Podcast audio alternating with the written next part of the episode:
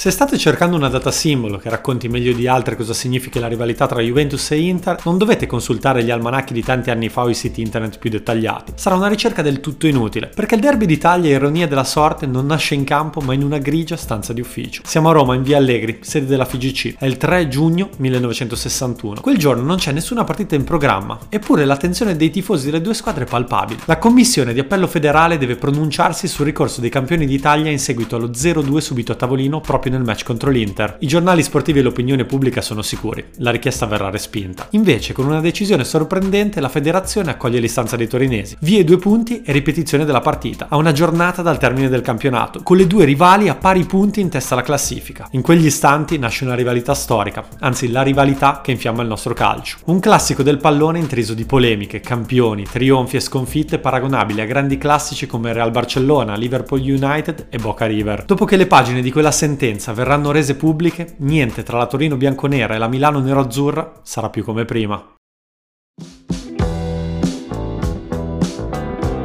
Estate 1960. Mentre Roma celebra i suoi giochi olimpici e l'Unione Sovietica vince il primo campionato europeo, Angelo Moratti, imprenditore petrolifero da 5 anni presidente dell'Inter, decide ancora una volta di cambiare l'allenatore. Congelato Achilli mette sotto contratto un argentino figlio di immigrati spagnoli, reduce dalla vittoria della Liga con il Barcellona. Si chiama Elenio Herrera. Per tutti diventerà il mago.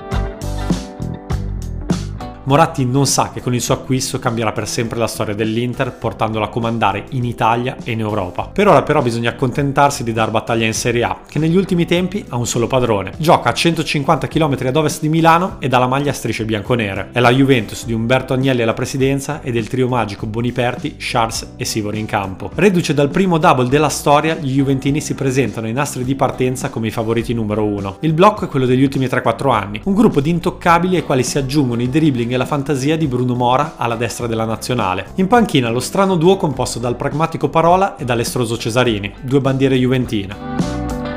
A Milano è invece nata una piccola rivoluzione. Dentro Buffon, Picchi, Facchetti e Zaglio, ovvero la base di quel team che dominerà il decennio. Nonostante il deludente quarto posto dell'annata precedente, si punta allo scudetto e l'inizio di stagione è pazzesco. 4 vittorie su 4, 18 gol segnati e la coppia d'attacco Firmani-Angelillo che non sembra invidiare nulla ai rivali piemontesi, che come loro abitudine partono quasi in sordina. Ma anche i bianconeri sono una grande squadra, rimasta praticamente intatta rispetto a 12 mesi prima. E nonostante gli inizi non siano spettacolari come quelli degli avversari milanesi, milanesi, la rosa sembra più competitiva, soprattutto davanti. Nicolè e Sivori giocano addirittura da interni di centrocampo per lasciare libertà di spazio alle ali. Stacchini a sinistra e Mora a destra. Due frecce alle quali si chiede estro, corsa e cross per la testa del gigante buono John Charles. Una squadra talmente sbilanciata che Giampiero Boniperti gioca da mediano con la numero 4 sulla schiena, il simbolo vivente della cultura e dei valori di quel club. Ma tornando ai suoi compagni, questa formazione tutta d'attacco può piacere solo a un esteta del bel gioco come Renato Cesarini. Il primo anno vince scudetto e Coppa Italia Italia affiancato da Parola e viene confermato. Nell'annata successiva però il mister non è più in grado di gestire la squadra. Dopo le prime quattro giornate i suoi perdono smalto e prendono gol tanti gol. L'apice arriva a Roma dove la Juve perde 2-1 e si vocifera addirittura che gli unici scesi in campo non furono decisione di Cesarini ma di un consiglio straordinario presieduto dall'avvocato Agnelli. Dopo la sberla di San Siro 3-1 contro i ragazzi di Herrera e la vittoria soffertissima contro la Samp, il coach si dimette. Tanti nomi per sostituirlo, ma alla fine tra Bernardini, Feolo e Rocco spunta Gunnar Gren. Ex gloria del Milan anni 50, il tecnico svedese ha la sua prima esperienza in panchina in A, ovviamente sempre con parola a fianco. Debutto così così, tre pareggi, poi la squadra poco a poco si assesta su buoni livelli. La ruota inizia a smettere di girare in direzione Milano alla ventiduesima giornata. Dopo un 7-0 alla Lazio non c'è un addetto ai lavori che non metta l'Inter come unica pretendente al titolo. La domenica dopo però perde malamente a Lecco, ma intanto anche la Juve è caduta con il Milan.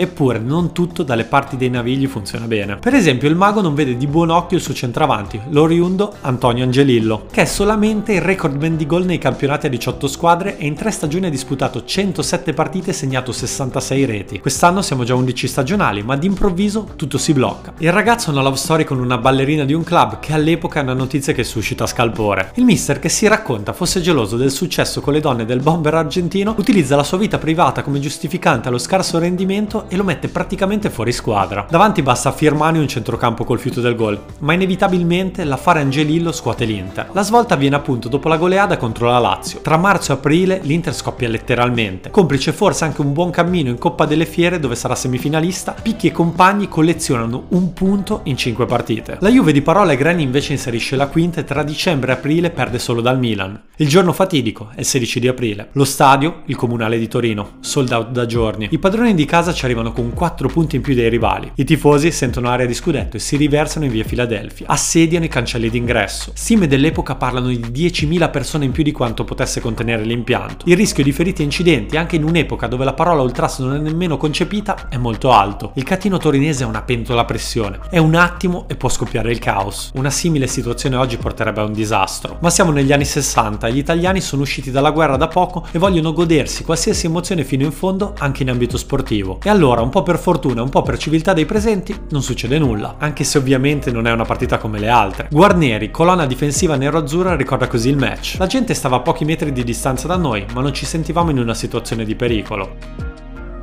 L'arbitro Gambarotta di Genova decide che si può giocare, ma dopo 30 minuti e un palo degli ospiti fischia la fine anticipata del match. Pare dietro pressione dei dirigenti dell'Inter che sono convinti non si possa giocare in quelle condizioni. Negli spogliatoi infatti, stando al racconto della stampa, sembrano sicuri sull'esito del risultato. La decisione di non giocare con il pubblico in campo è stata presa su consiglio dei dirigenti presenti alla partita, afferma un giovane Massimo Moratti, figlio del presidente. Crediamo che non ci siano dubbi in merito al 2-0 per la nostra squadra, ribadisce Rapizzi, altro esponente del board nero azzurro. Da questo momento in poi il calcio giocato passa in secondo piano. Certo, il campionato prosegue e la corsa diventa a tre visto che il Milan si è fatto sotto. Le polemiche prendono il sopravvento, soprattutto sulle colonne dei giornali sportivi e non. Alcune testate hanno più di un dubbio sull'esito finale. Solo alla Gazzetta dello Sport sembrano esserne certi. Juve Inter 0-2.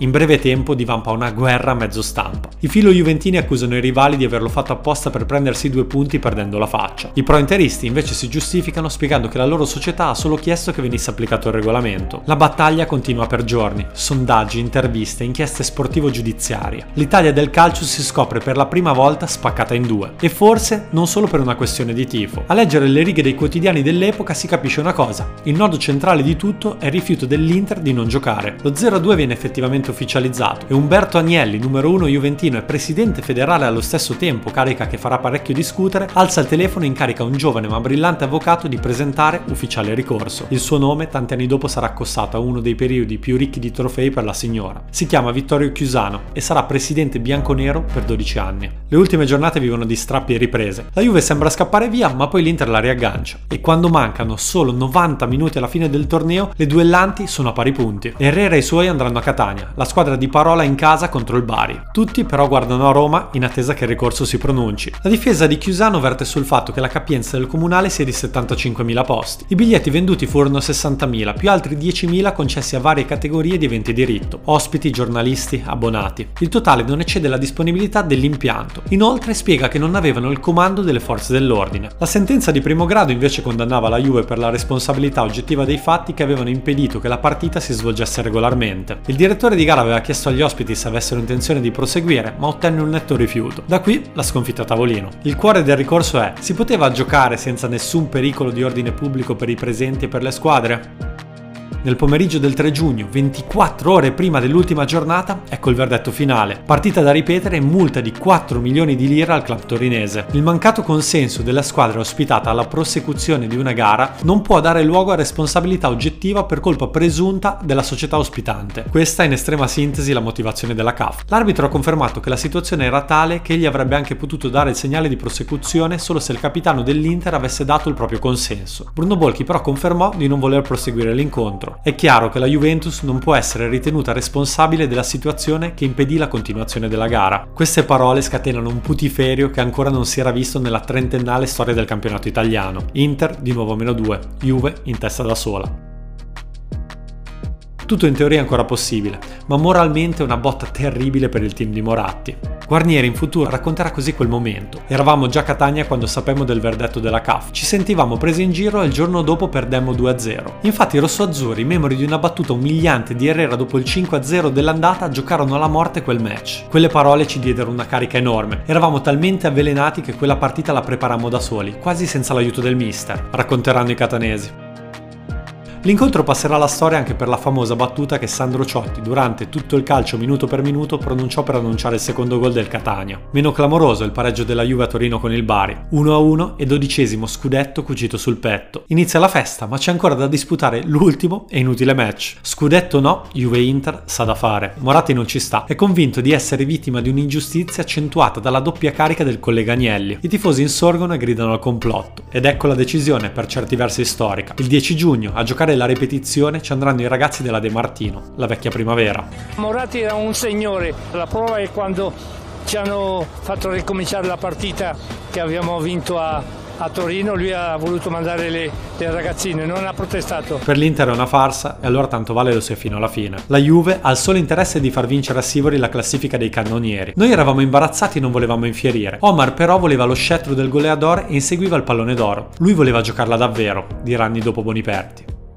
Così fu, 9-1 con 6 gol dell'argentino, un autogol e una rete a testa per Mora e Nicolè.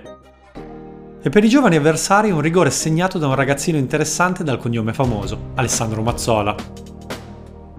All'inizio non avrei dovuto giocarla, avrei dovuto finire gli esami del quarto anno di ragioneria. Per fortuna il preside li anticipò di prima mattina ed arrivai allo stadio giusto in tempo per scaldarmi ed entrare. Né lui né gli altri lo possono intuire, ma quel giorno si chiude un'epoca e ne nasce un'altra. Al fischio finale Giampiero Boniperti imbocca per primo gli spogliatoi. Pochi metri, poi il capitano si dirige verso il magazziniere bianconero. Si toglie le scarpe e gliele lascia in mano. Tienile tu, io con oggi ho finito. Con il ritiro del suo giocatore simbolo, la Juve inizia un periodo buio che durerà per dieci anni. Quando a fine partita lo Juventino stringe la mano a Mazzola, figlio del suo idolo e rivale, ufficializza di fatto il passaggio di consegne di una nuova era. La grande Inter di cui Mazzola è il perno e miglior giocatore, la squadra che vincerà e rivincerà in Italia e in Europa, nasce quel pomeriggio. La Juve del trio magico invece tramonta insieme a Boniperti. Quello che invece non tramonterà mai è l'infinita sfida che si ripete ogni anno tra le due rivali del campionato italiano. Due squadre, due tifoserie, due fili filosofie che non sono e non saranno mai alla stessa pagina. Da più di 60 anni, da quel giorno di giugno, nemiche per sempre.